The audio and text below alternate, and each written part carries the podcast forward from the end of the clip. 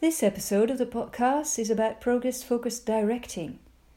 My name is Gwenda Schlundt Bodien, and together with Coert Visser, I've developed the progress focused approach. We give training courses in progress focused leadership and coaching, and we write books and articles. Progress focused directing is one of the four progress focused roles which we distinguish. Directing is the process by which you activate someone else to achieve an external goal, and this person is free to choose how he wants to achieve that goal.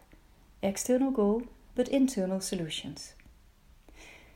Progress focused directing is appropriate when someone needs to meet certain performance expectations or adhere to boundaries. In leadership, but also in parenting. Progress focused directing combines friendliness with clarity, both at the same time. Managers sometimes feel they must choose between the two. They are either friendly and a little bit vague, or clear and at the same time authoritarian. Staying friendly whilst also being clear is easier when you're well prepared. Suppose a manager wants to conduct a directing conversation with an employee because there's some sort of problem with how this employee does his job. The preparation of a directing conversation involves answering the following questions What do I appreciate regarding this employee? What does he do well already? What is the topic of the conversation? What does this employee have to achieve in terms of positive behaviors and results? And to what end does the employee have to achieve this? What is the benefit of it from an organizational point of view? How do I formulate the directing question, which I'm going to ask him? Let's start with question one What do I appreciate regarding this employee, and what does he do well already? Why would you start like this in your preparation? The reason is twofold. One, Thinking about what you appreciate changes your own mindset. And that's helpful in the conversation. And that's because of the negativity bias. The negativity bias means that we perceive negative situations and things in our environment quicker than we do positive things, and they have a stronger effect on us. If this applies to us, it also applies to our conversation partners. So if we start the conversation with a negative, then the employee will most probably respond with a negative himself and get defensive. Changing your own mindset helps to stay positive in the conversation. Focusing on what the employee does well sways the manager's perspective from this employee is a big problem to this employee contributes well and needs to improve in a particular area. The second reason is the following it is not advisable to start the conversation with what the employee does well only to then tell him what he needs to change. That would feel disingenuous, like you're laying it on thick and tricking the employee into being positive.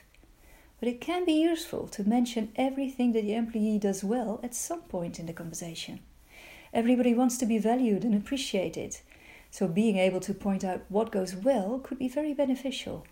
For example, when the employee says something like, So, do I do everything wrong then? The topic of the conversation. The second part of the preparation is to summarize in one short sentence what the conversation is about, in positive terms. About 15 words work well. A negative formulation would only trigger a negative defensive response from the employee, so you wouldn't start like this. Uh, the topic of this conversation is that you're always late. Instead, a progress focused start of a conversation would, for example, be the topic of this conversation is the importance of using the procedure. The bullseye. The third part of the preparation is to describe the positive behavior or result that is expected of the employee. This is like showing the employee the bullseye of a dartboard. This is the positive result we're after. The fourth part of the preparation refers to the rationale. It's about putting into words to what ends the employee must start doing what he's asked to do. What is the benefit of it from an organizational point of view? The truth is, the employee must do it, regardless of whether he sees the benefits of it for himself. He might not see any benefit in it for him personally, but that's not really the issue, because he just needs to do it for the benefit of the organization.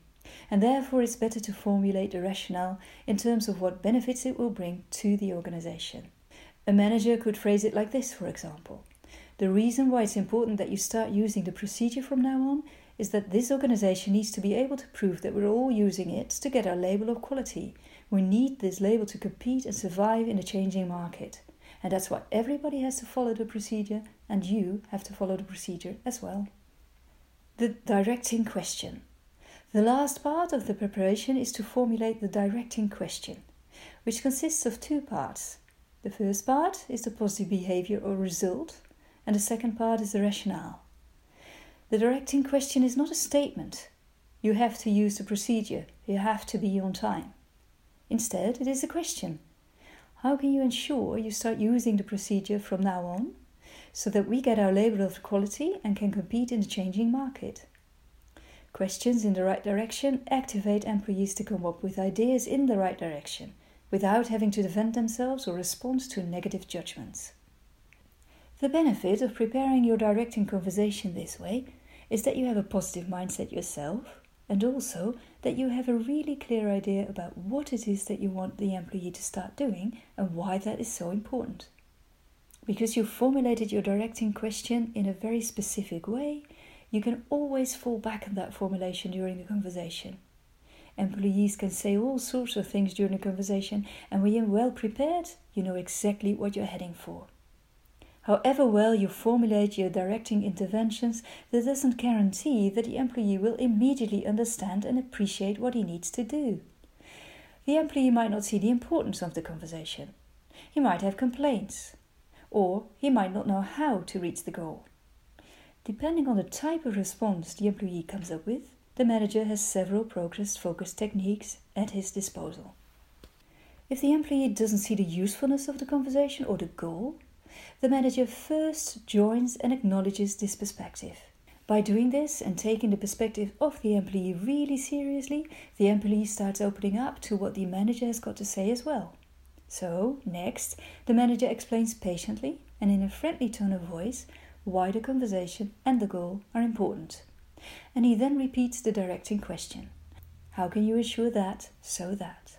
In all of this, the manager avoids sounding annoyed or showing an authoritarian attitude, but he stays clear and focused on the goal. If the employee has a complaint, which in his view makes it impossible for him to achieve the goal, the manager first joins and acknowledges this perspective. This, by the way, doesn't also mean that he agrees with the employee. It merely means that if he had the eyes of the employee, he would see what the employee sees because he would have his eyes and therefore he completely understands that the employee, from his perspective, looks at the situation in the way that he does. He embraces his complaint as precisely the reason for having the conversation in the first place. For example, yes, I know that there's a traffic jam every morning you drive to work, and that must be really frustrating for you. And that is precisely the reason why we need to talk about how you can ensure you're on time for our team meetings, given the fact that there's always a traffic jam. Next, the manager repeats what is expected of the employee and why this is important. And then he shows that he understands it when the employee tells him he doesn't like what's being asked of him, because the goal of the conversation is that the employee will start to achieve the goal, not that he also likes it or enjoys doing it. If the employee understands the importance of the goal and is willing to achieve it, the manager shows that he appreciates this and he conveys a positive expectation that the employee will succeed. And preferably, he doesn't tell the employee how to achieve the goal, because the employee can come up with the ideas of achieving goal himself. And lastly, he agrees on a concrete follow up. I'd like to talk to you next week, and then I'd like to hear from you how you were able to achieve the goal. The progress focused directing techniques are based strongly on self determination theory if you want to learn more, please visit www.cpw.nu or read one of our books, for example, Creating Progress.